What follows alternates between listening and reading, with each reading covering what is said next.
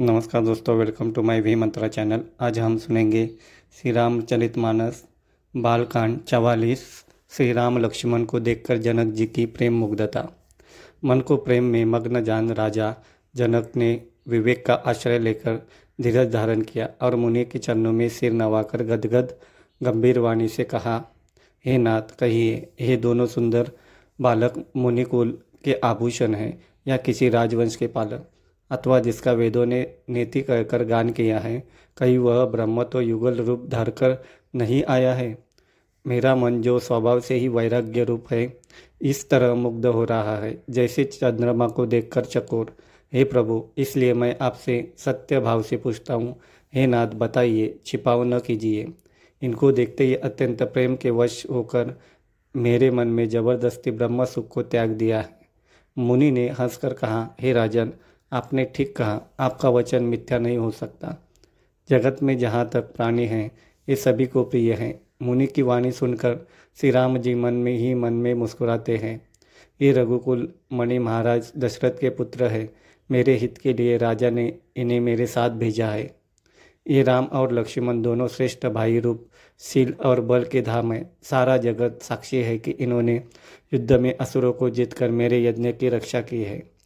राजा ने कहा, हे मुनि, आपके चरणों के दर्शन कर मैं अपना पुण्य प्रभाव कह नहीं सकता।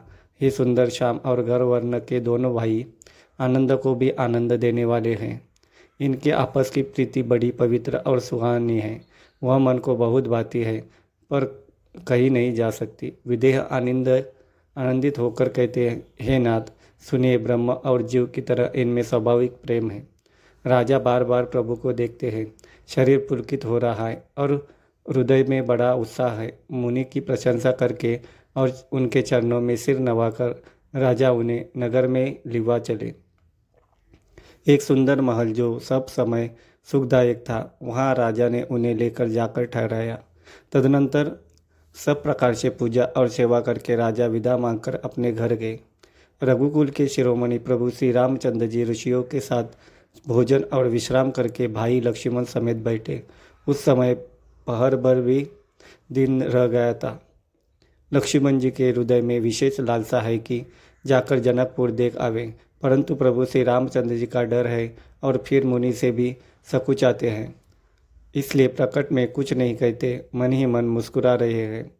अंतर्यामी श्री रामचंद्र जी ने छोटे भाई के मन की दशा जान ली। उनके हृदय में भक्त वत्सलता उमड़ आई। वे गुरु की आज्ञा पाकर बहुत ही विनय के साथ सुखुचाते हुए मुस्कुरा कर बोले, हे नाथ, लक्ष्मण नगर देखना चाहते हैं, किंतु प्रभु आपके डर से और संकोच के कारण स्पष्ट नहीं कहते।